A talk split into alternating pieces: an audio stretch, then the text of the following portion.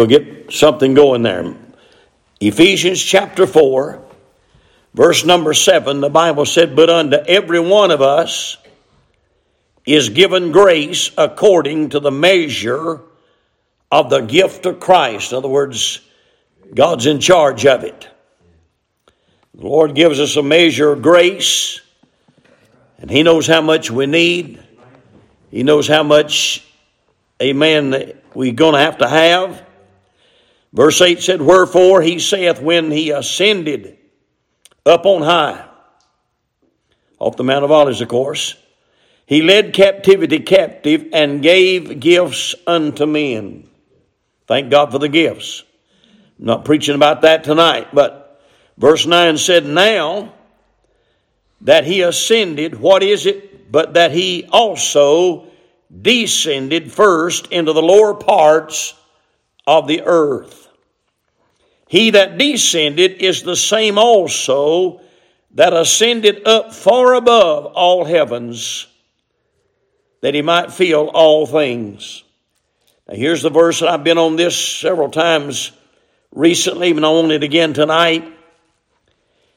And he gave some apostles and some prophets and some evangelists and some pastors and teachers. Let's pray. Father, give us wisdom tonight to rightly divide the word. May, Lord, we not add anything to your word tonight, nor may we not take anything away from it. Lord, we don't want the curse of God on us. But I pray tonight we wouldn't hold back anything, we wouldn't add anything to it nor take anything away from it, but Lord, we wouldn't hold back what is written already. And I pray, Lord, we'd have the unction from heaven. I pray you'd take a live coal off the altar of God, lay it upon our old terrible tongue tonight, may we speak as the oracles of God. Lord, may we preach as we wish we had, we stand at the divine judgment. Lord, I pray that we might have a loosed tongue and a loose heart and a, and a Lord, a mind that's comprehending uh, the Word of God tonight. And I pray you direct our thoughts for the next little while. Give us something, Lord, not that we want to preach, not, Lord, that we might say something to please somebody, but that tonight, God, we might preach, thus saith the Lord. We'll give you the praise for it. In Jesus' name we pray. Amen. Now, looking at this tonight, I want to give you some things and I just taking some mail that I've got this week and and uh, some experiences I've had just in the last couple of days. And I'm going to first give you something that, that ought to bless the church. We have, now you hear me talk about uh, Copper Hill, Tennessee. We've got a, a couple there that uh, give out literature in all the parts of the, of the U.S. and different uh, prisons. And it's about time for them to come. But here's their newsletter. He's got s- several things. I believe he's got uh, nine things that he says. And he says the first thing, he just tells it just kind of breaking the ice. But the second thing is talks about the Polk County Jail in Benton, Tennessee. And here's what he says. At Polk County Jail, when I enter Pod B, one inmate stated, Is this Brother Toby Cribbs? I want all of you to meet him. Now we are going to hear some good Bible preaching. In the day room, too, as I entered, uh, an inmate came up to me and said, Do you remember me? He said, Yes, I do. He stated it had been years since he was in jail. I said, You need to make it years plus. Having good Bible studies in each pod. And then he says, We gave out 300 of Brother Dill's booklets. Now that's number two.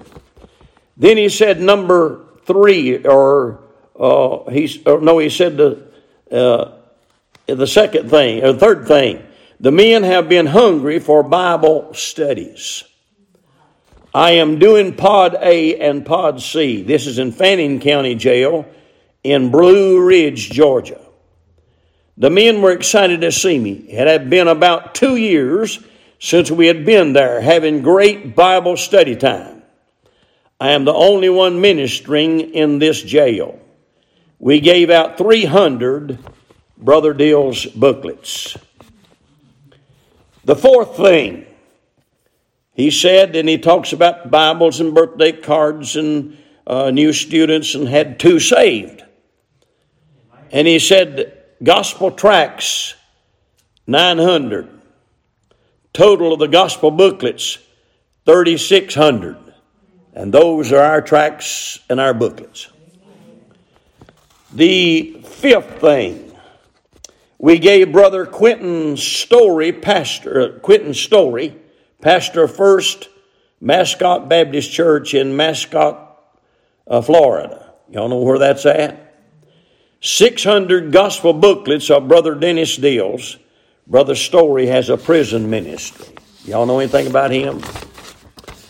All right, the sixth thing. Here's the jails that they have gone to and are working in Wallace Unit, Colorado City, Texas. Howard County Jail, Kokomo, Indiana. Anchorage Car, uh, uh, Correctional Complex, West Anchorage, uh, Arkansas, Trinidad Correctional Facility in Model, Colorado, Valdosta State Prison in Valdosta, Georgia, Southwest Virginia Regional Jail Authority, Haysi, uh, Virginia, Amherst County Adult Detention Center, Madison Heights, Virginia. And then he says here, we have now reached into 800 and 37 jails and prisons. I'm telling you this because our literature goes out and then this church gets the credit. You ladies who are putting this together are being blessed and you don't really realize it. Amen. So it's being done. Then he goes on down and he said the ninth thing, worldwide literature from by uh, Joe Campbell. It says we sent him. This is something worldwide we sent him the following literature 3,000 Brother Dill's booklets. And uh, who is Jesus? That's one of ours. The Holy Spirit of God, uh, real Bible repentance, and the Bible doctrine of sin and the sinner. And then he on the back of his financial report, he says he gives us a letter. I'm taking my time to do this because what I'm preaching tonight is very necessary and needful. Dear Toby, hello, my name is Mullins. I'm an inmate in the Colorado prison. I'm in here for a felony, a DUI, which is no more than three. I don't know what all that means. I'll be released on a mandatory parole in about six months. I received all the nice Lighthouse Ministries papers and reading, studying material. When I wake up in the morning, I grab my Bible and the material you sent me, and then I pray and do a Bible study. Don't you wish everybody in the church would do that? I'm writing this letter to thank you for thinking, taking your time, energy, and efforts to send me all the wonderful information. I appreciate you. And he signed it. And I just read that because that's strictly him. It wasn't with us, but some of the literature he's reading, I'm sure, is part of ours. And I appreciate that. And uh, I, I, just thank God for it. Amen. And that was from the Colorado Department uh, of of uh, Detentions, or you know, Department of Labor, I think it said right there. But then I went yesterday to a place. I was going to go Saturday to Harbor Freight to buy something and for some reason, I just couldn't get the liberty to go. To go. Amen.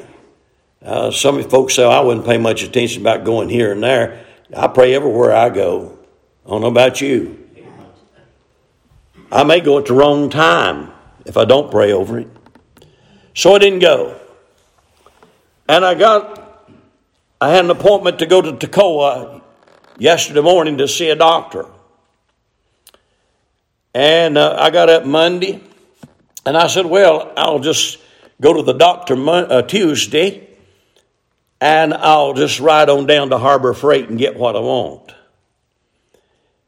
But I sat at the table and I studied a little while, and the Holy Spirit said, You just need to go to Harbor Freight today.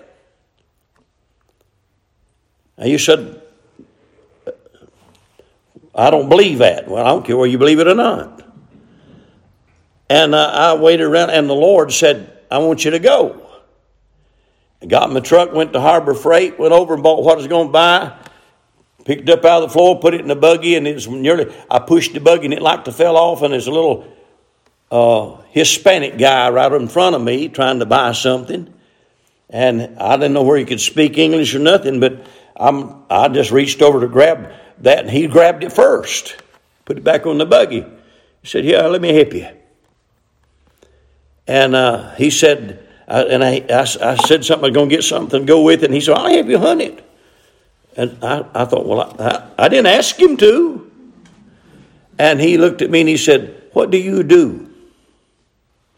I said, I pastor a church. He took his hand out there and shook my hand and started talking to me. And I said, Do you know the Lord Jesus Christ, your personal Savior? He said, I sure do. And I stand there and talk to him a little while. And it was a blessing. He could talk English. And I could talk his language with that. Amen. With, with the Lord. Amen. And I, I was blessed by it. And he said, You have a great day. You have a great day. And I asked him where he went to church, and he told me, and I said, Amen. And he, he's not Catholic. Amen. And I appreciate that. All right. So uh, then uh, yesterday morning, then this morning, I went to McDonald's and got me a biscuit, and when I did, I had my Bible study with them three guys in there. We have a Bible study up there. Amen. And, and we were talking. And we were talking about the world situation. And uh, they're so disturbed. They don't know which way to go. These guys, two, one of them is uh, claims to be so saved, he's so mixed up, he can't figure out where he's at. But two of them I will let you know that they're not saved. And they listen to me, and I appreciate that. And uh, I thought, hey, this is a good opportunity to talk to people like I've never seen before. Now, we've got some great preachers in the world. Somebody thinks, no, we, there's not as many as there used to be. They're dying out. We got some great preachers in our country. We've also got a country full of not so great preachers.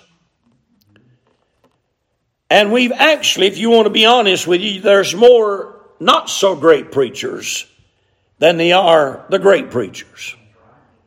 And they're thinning out more and more as the days go by. I've noticed in my 50 years of preaching, I say 50, 50 plus, I've noticed in my 50 years of preaching that the pulpit and the pew and the country has been going downhill. You, will, you go anywhere you please tonight and you won't find good, strong preaching everywhere. You want me to tell you why people get upset sometimes at some of the things I preach?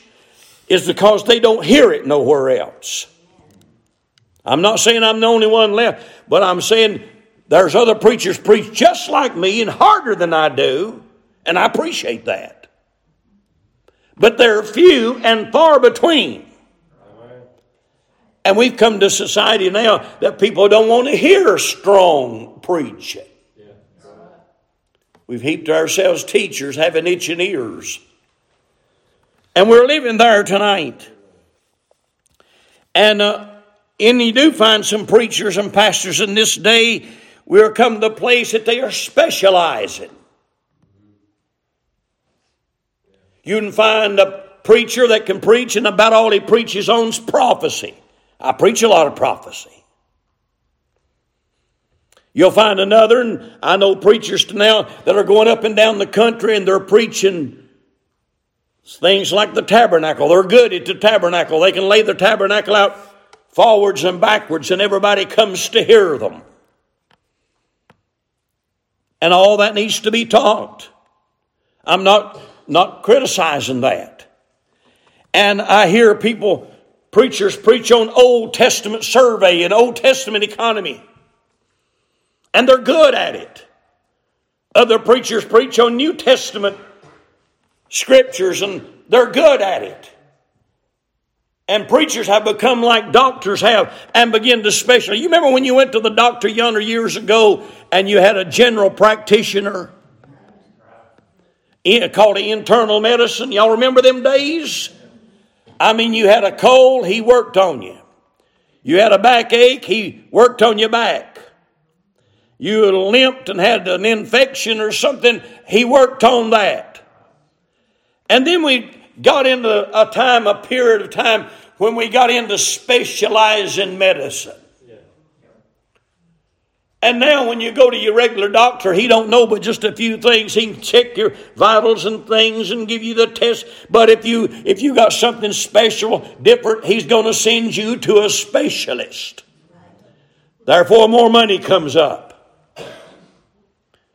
We're away from the regular doctor. You said, but that's good because a lot of people have been healed from going to something special. That's good. I guess that's right.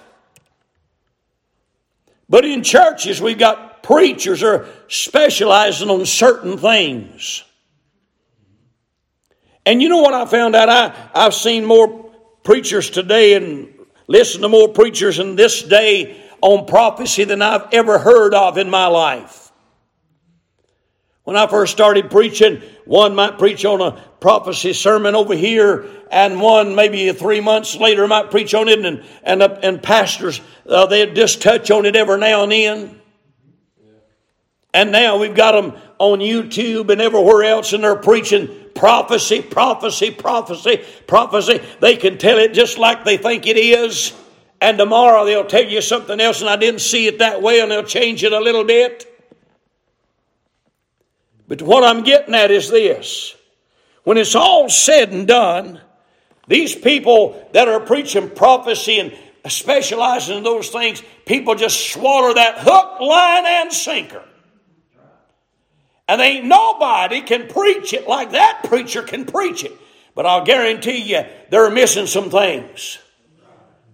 You follow, follow them around and walk down to Walmart. Find them out in the grocery store. Find them out in the public somewhere, and they have no morals about them. They know the Bible deep and wide, but they you'll find them half naked. Come on, amen. Their wives will be dressed different. And they're supposed to have standards to them. And so these people won't care where they dress and how they dress and where they go and what they do. That's why you got preachers in the pulpit that play the lottery, take social drinks, won't pay their bills. People don't care about they've got they've got the prophecy down right. And I'm just using one subject. These things bother me.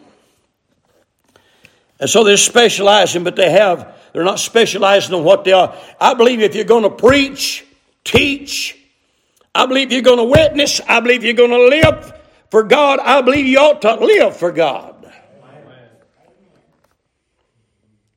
Go in a restaurant, most of you pastors around here, not on Sunday, they'll have their little suits on. But if you go to the restaurant during the week, they'll somebody has stole their pants legs. They think nothing of it. Somebody said, "Now, preacher, all that don't matter." It does matter. And sometimes they go to church or in a t-shirt or a Hawaiian shirt they ain't got enough, I don't know what you call it, put it in their pants. Yeah. Understand? You said, Preacher, why are you preaching on this? Because you need to know this. Amen. Need to be reminded of it. I'm going to get into some things. Now, look at this. I realize in verse 11, we're not in the days of the apostles, we're not in the days of the prophets. That's behind us. We got a full Bible. We don't need the apostles. We don't need the prophets. God, in times past, in Hebrews uh, 1 says, He spake to us in divers manners, has spoken to us in days past with the prophets, but in these days has spoken to us by His Son, the Word of God. But now He gives us what He tells us, but what He's done for us now. He said, in some evangelists and some pastors and teachers. The nation's going to hell in a handbasket, if you will. And we're missing something, and it's out of those three evangelists, pastors, and teachers. So I'll deal with the first one, and there's another term tonight that has got all kinds of confusion. We don't have the right attitude about our church anymore and about our duties as God's people anymore. So we look at this and he calls them evangelist.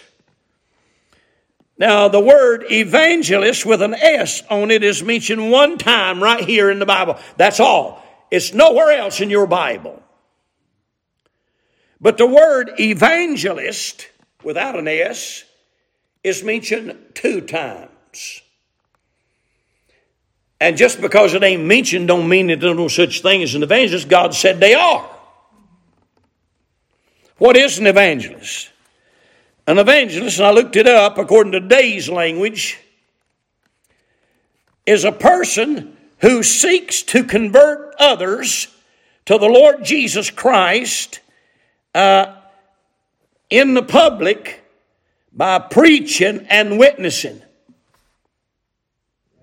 That's what an evangelist is. I don't have no problem with that.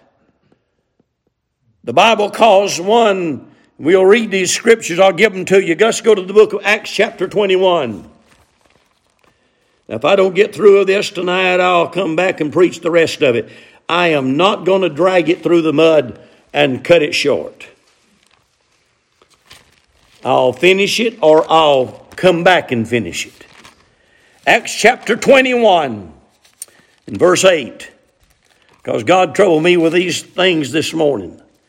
Acts 21 and verse 8 said, And the next day we that were of Paul's company departed and came unto Caesarea, and we entered into the house of Philip.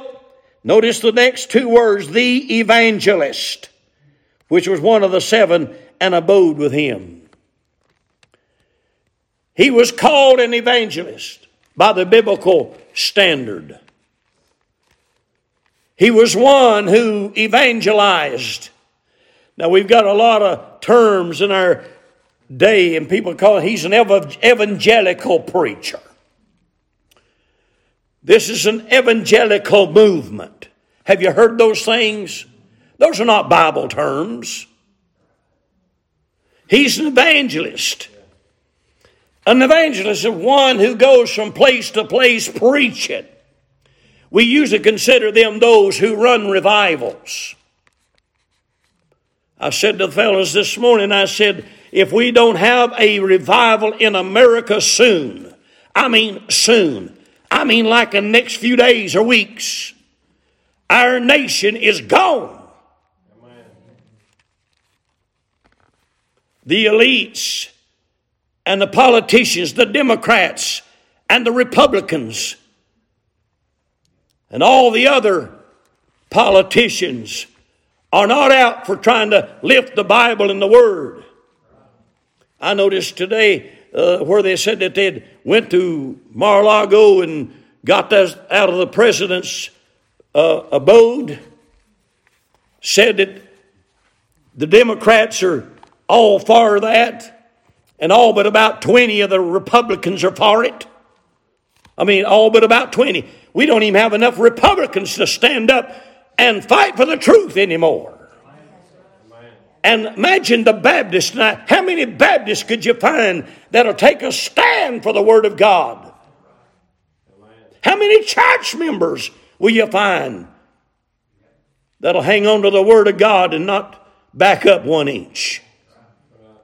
You understand where I'm coming from? And if we don't stand up and get something turned around, America, as you have known, America is gone. Gone. Over. Finished. Done. We're closest to the socialism that we've ever been in. I said that a year ago, and it's more up to present tonight. And if we don't get a revival soon, we'll be in socialism quicker than you think, and we'll be in communism later. We're headed in that direction. And I say that, and people don't like it. They won't listen to me, they won't pay no attention. They're working on the food system. Amen. They get you hungry enough, they'll turn your head and heart. They're taking away the food system quickly. They are trying to get you to eating bugs and things of that nature, herbs and bugs, and they're getting rid of the meat. Don't want you to have meat. Amen. And you say, well, I'll just raise my own. They'll stop that before it's over. Amen. And you said, preacher, I'm not, I'm not in here to be scared to death. I'm not scaring you to death. I'm trying to get you just to open. Just don't go into it dark. Just don't go into it accepting what they are saying. I don't believe half what they're telling. I've been preaching for a while. I am not a conspiracy theorist, and I don't have to be because I see it opening before my eyes. They're telling you what they're going to do. By year 2030, you'll won't have a thing and they'll you'll be happy, they say. Amen. You say, I won't be happy. Oh, yeah, you will. You said, No, I won't be happy. Yes, you will. Because if you're not happy, you'll be dead. You won't have nothing to eat. Your family won't have nothing to eat. And they'll, your little young, of course, this is for you if you're not saved. If you're saved, this ain't going to happen. Not to me, anyhow. I don't know how much of this we're going to have to put up with before the rapture takes place. I don't believe the church is going to go through one bit of the tribulation. I believe we're getting out of here. But I don't know how much we're going to have to have before the tribulation sets in. I don't know the rules and regulations, but they're telling a whole lot of stuff that's going to happen. I'm not into that part. And so the Bible said in, in uh, 2 Timothy chapter 4, 2 Timothy chapter 4, and verse number 5. The Bible said, But watch thou in all things, endure affliction, do the work of an evangelist. What's the work of an evangelist? Winning people to the Lord Jesus Christ, seeing them saved by the grace of God. Make full proof of thy ministry. Now, let me just give you something tonight that you might not like. Maybe you hadn't paid much attention to it. If you'll think on it, you'll, you'll say I'm right. Just off the surface, when I was a little young feller going to church, our pastor used to get evangelists in. You know what they'd do? They'd bring in an evangelist, and that evangelist come in. You know what that evangelist done most of the week? He preached salvation to the lost. I sat in the church as a young man, and they'd sweat themselves to death going up and down the aisle, sweat coming through their coat, sweat coming down their tie, and their shirt would be wet. And they was preaching on the grace of God and the salvation of God and the blood of Jesus Christ. And they've done everything they could to plead and beg with men and women that they must come, walk down the aisle and repent of their sin and call upon God and be saved. They went a whole week with that. At the end of the week, four, five, six, seven, maybe eight or ten had come to the revival and gotten saved. You know why? The evangelist was doing his job of trying to preach.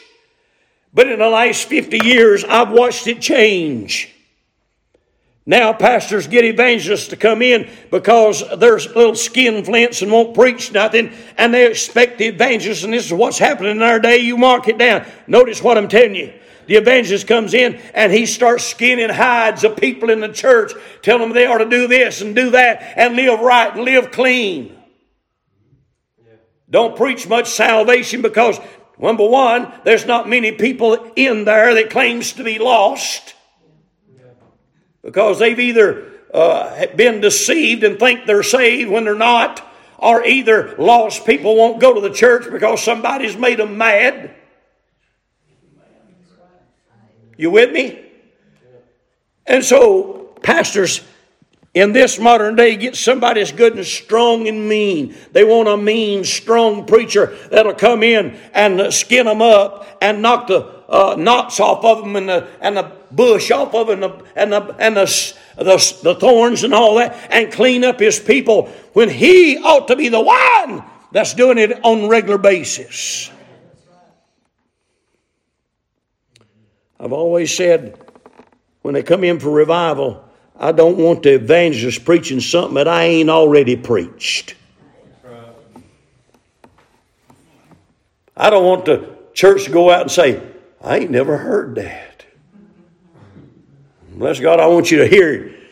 So, amen. I, I, that way now, where it's a revival or not, I get a, I get a man come in here to preach, and when he preaches, and he, I want you to be able, at least, maybe I hadn't explained it like he did, but I preached on the same subject. It's not brand new to you.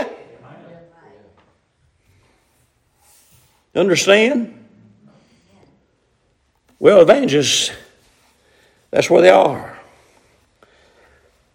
When we cease to have great evangelists, we started ceasing then to have the power of God in our churches. We've got a lot of evangelists today.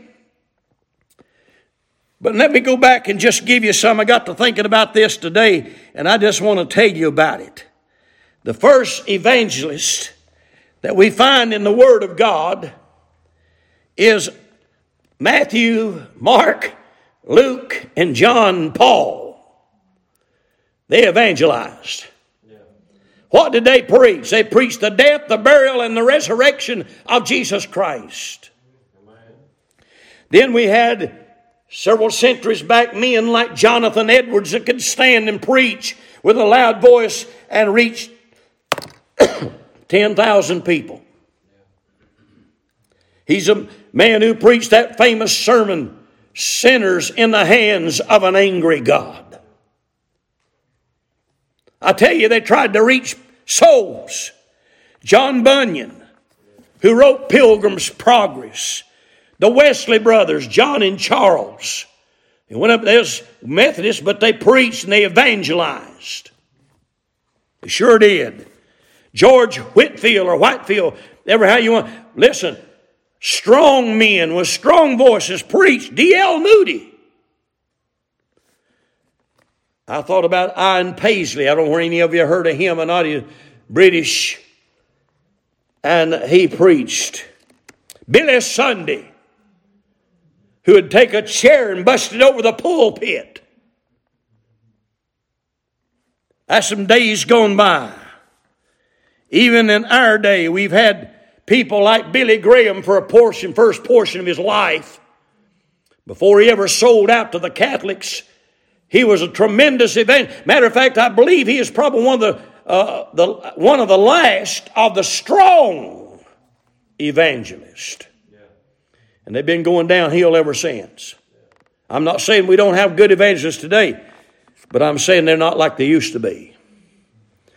These men I just named turned the world upside down When they come through a town and preach, you knew they had been there because they had some converts behind them that went to church and lived right.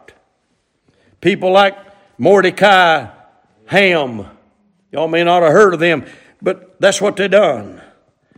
Now, there's another little thing I want to mention. We had, in the Bible, we had evangelists. And in our modern day, we've got what they call also missionaries. What is a missionary? A missionary is somebody who has decided that God has called him to the mission field to preach, and he's sent out by God, and he's empowered by God, and blessed by God, and touched by God, and he gives up his everything in his country where he lives and goes to a foreign country. Paul was a good evangelist. Paul was a good missionary. Paul was a good pastor from time to time, and he's a great teacher. And we've got now, we don't have as many missionaries on foreign soil now as we did years ago because it's too, too tough. I remember in my last years, you just think about this a minute. In uh, 50 years of preaching, I've seen missionaries come home from from the foreign soil, and now they're missionaries in America. Why would America need missionaries? Because the evangelists quit doing their job. And the people didn't want to hear it, and still don't want to hear it. Do you know how many times the word missionary is mentioned in your Bible? Not one time. We call them missionaries. They are. Technically, they are missionaries.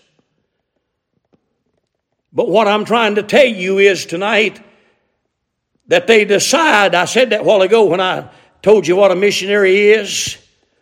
There are men who decide that God is sending. But let me tell you this.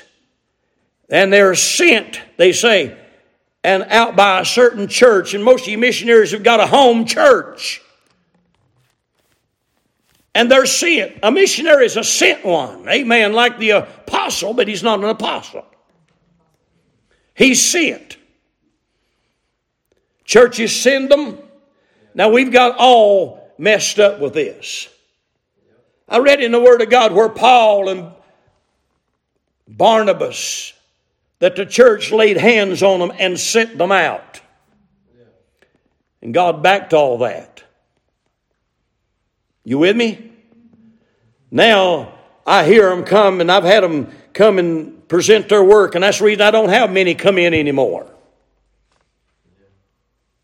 Ever, I guess people say, we never have no missionaries come through.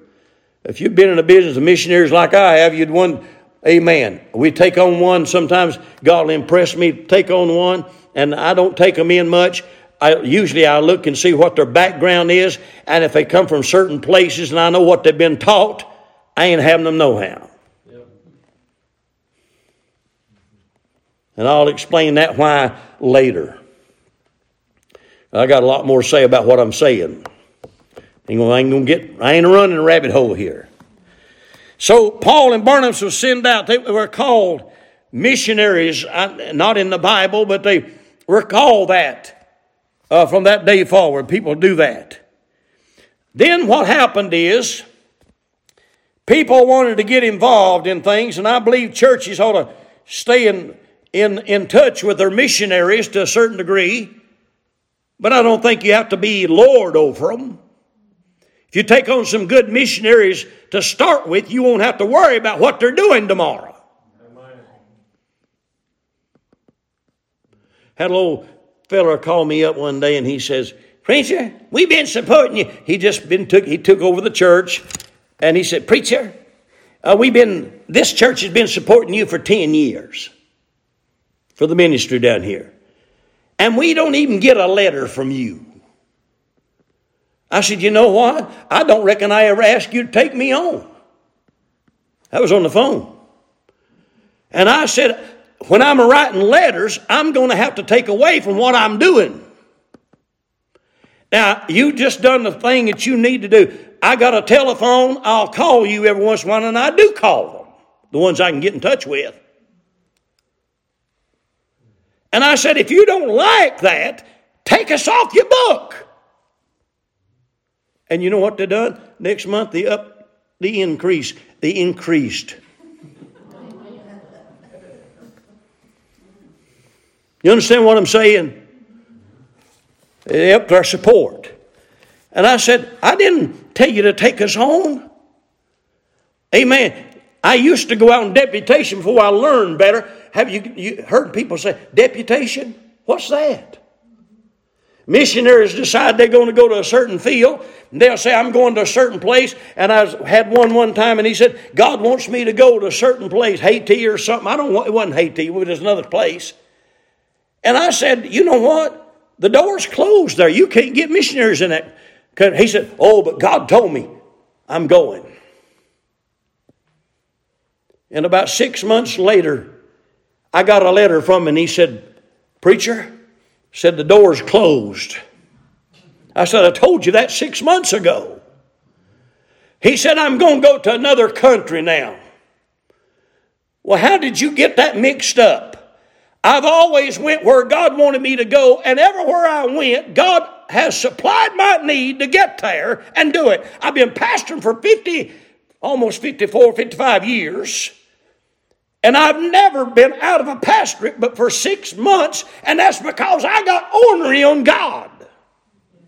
And told God I wanted to sit on a pew and be like everybody else and be a deadbeat Baptist. And I said, just let me sit in the church somewhere under a pastor, and I did. And I sat on the front row. I told that preacher, I said, Brother, I'll do anything I can. I'll go knock on the door for you. I'll go visit the hospital for you. I'll clean the bathrooms. I, whatever you want done, I'll pick up the trash. You just tell me what you want. He never did ask me to do anything. But I sat there on the front row and I'd amen him and back him up. I'd hug his neck. I'd say, I love you. Hey, I never talked about him. I didn't say anything against him. I loved him. Because I knew what the other side of that pew was. I knew what it was in the pulpit. I know what it is to carry the load from the pulpit.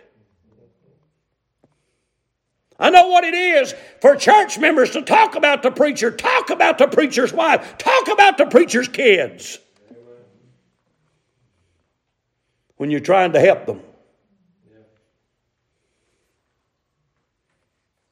I told you it's going to get tough. This is right. And so I, he'd preach me every once in a while. And I went home one Sunday after church. And I went over and got down in my prayer altar and I said, Oh God, I'm sorry.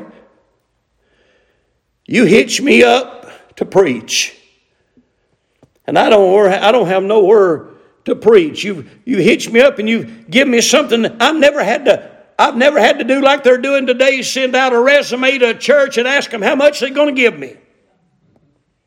Never have I ever asked a church how much you pay.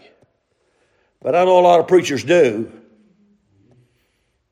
And I said, Oh God, please let me get in, and I'll stay in it this time. I won't, I won't even want to get out no more. And hey, that's been many years ago. And brother, I've never wanted to get out. Listen, I've got tired of a job. I've got upset at a job. I've got mad at things that's happened around me. But I want to tell you something. I still love to come and pastor this church.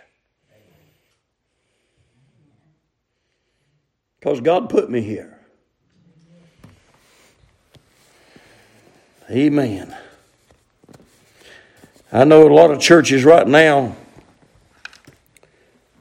have shut down. I heard on the news this afternoon that about half the churches have closed down since COVID. I don't know what churches they are. I'm sure they're all denominations.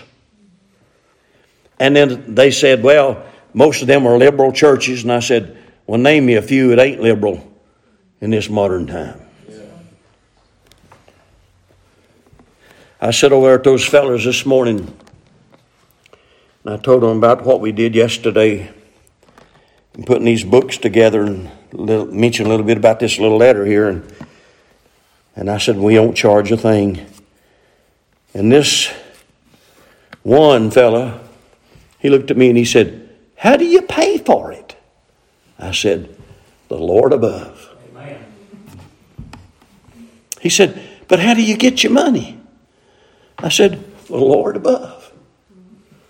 He said, How do you get that? I said, well, sometimes we get a, we get a need for something. We have, we just start praying over that need, and God will answer it. He'll give us money or give us the materials. If a machine tires up, He gives us wisdom to fix it. Don't he? Brother Virgil, Brother Virgil just fixed our little folding machine down yonder. I just about give up on it. I just about ready to light a fire under it. I wasn't mad at it. I just thought we'd done wore it out. And he worked on it for about a month. And he said, Hey, I believe I found one place. He says, it's got a little burr right down here. And uh, we looked at it and couldn't figure it And uh, we took it apart. Took it over. I helped him take it apart. And he got over and he worked on it with a piece of steel wool and sandpaper. Slicked that thing down. One thing I can say about Brother Virgil, he got something I ain't got. He's got a little patience, and I ain't. I just want to tell you that, Brother Virgil. Sometimes I get aggravated because you just keep on working when I think you ought to quit. I just want to tell you that. Sometimes I walk off and sit down over and act like I don't know what I'm doing, and I don't. Because he just keeps on. He put it back together. I helped him put it back together, and amen. You folded on all day yesterday, didn't you? Amen. It's wore out. Everything we got's wore out. We got one machine that runs on rubber bands. Brother Dallas will say, he said, Brother Virgil, need to work on this thing again. He'd go over and Brother Virgil will look at it and he said, Yep, rubber band broke. He'll put another one. Sometimes it's a different one. Sometimes it's a jam with staples get hung in it and he sits over and works at it. And Brother Virgil, uh, he, he's got uh, good eyes, better eyes than I have. He, get, he said, there's one right down in there broke. He'll, he'll work an hour on getting it fixed and try it, and there it'll work. God guides where God guides you, He will provide for you. Amen. So I, I just look at all this. Now, I said this a while ago, I'm going to touch it again. A lot of preachers today are using church for employment. And they send resumes to churches that don't have pastors. I said this while ago. I've pastored for all these years, except for six months. I have never asked for a church. I've never put in an, a, a resume. I've never filled out a obligation or what do you, what do you call it? an Employment application.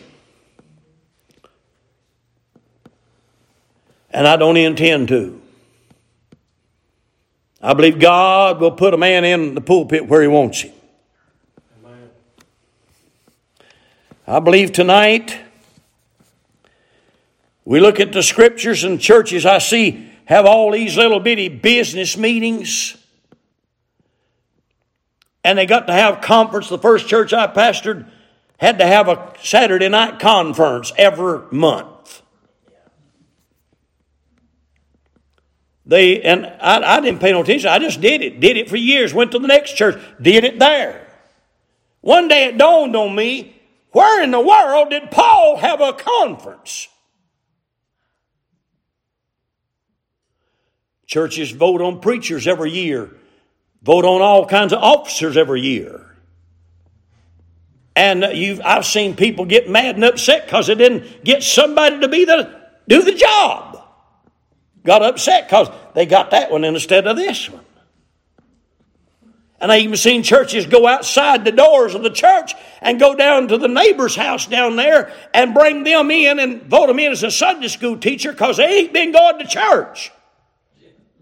I say, my, my soul, if they're not going to church, why in the world you want them to teach? Oh, I know why. Oh, we'll get them to church that way. Well, we're not into numbers. Amen.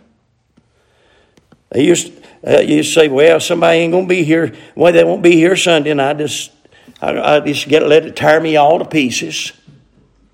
And now somebody said they ain't going to be here, and I said, well, so what? You just throw the ball at me, and I'll just knock it out of the park. And if you ain't here, I'll get somebody else to throw it. Amen. Now, if you're sick, I'll worry about you. I'll pray over you. Amen. Our churches don't grow because of these things. I'm going to, oh, i got to get out of here. I'm going to have to come back and preach this. We've come to the place now. You know what we substitute for all the stuff we're supposed to have? Camp meetings and fellowship meetings. I love camp meetings. I go to them sometimes. I used to go to fellowship meetings till when I went, found out that as preachers, two or three preachers now, used to have one preacher, you get together and they call uh, on the people to pray. And uh, they'll say, Who do you think ought to have the job preaching tonight? And you will hear three or four men say the same man. That means they got in touch with God. Now the moderator you said, Brother so and so to preach 20 minutes, and Brother so and so will preach 20 minutes, and them two are trying to out preach each other. And it's preacher's contest. Camp meetings, they're good. But what happened to the revivals and evangelism? That's what we need. All we try and do is make everybody feel good, pat them on the back, and shout a while. I do that every Sunday. I do that every service. I do that at the house. I do that driving the car. You don't have to stir me. I just mention the name of Jesus and I get excited. Amen.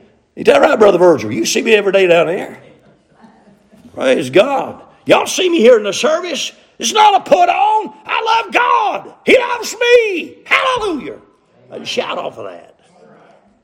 Well, well, well, well, well. Got all these doctors got degrees. They call themselves doctors. But I thought God give me a thought about that today. You know what a doctor does? He practices medicine. So these preachers want to call themselves doctors. Why don't they practice their Christianity? Heads bowed, eyes closed. I got about halfway through. I'll get the rest of it. Some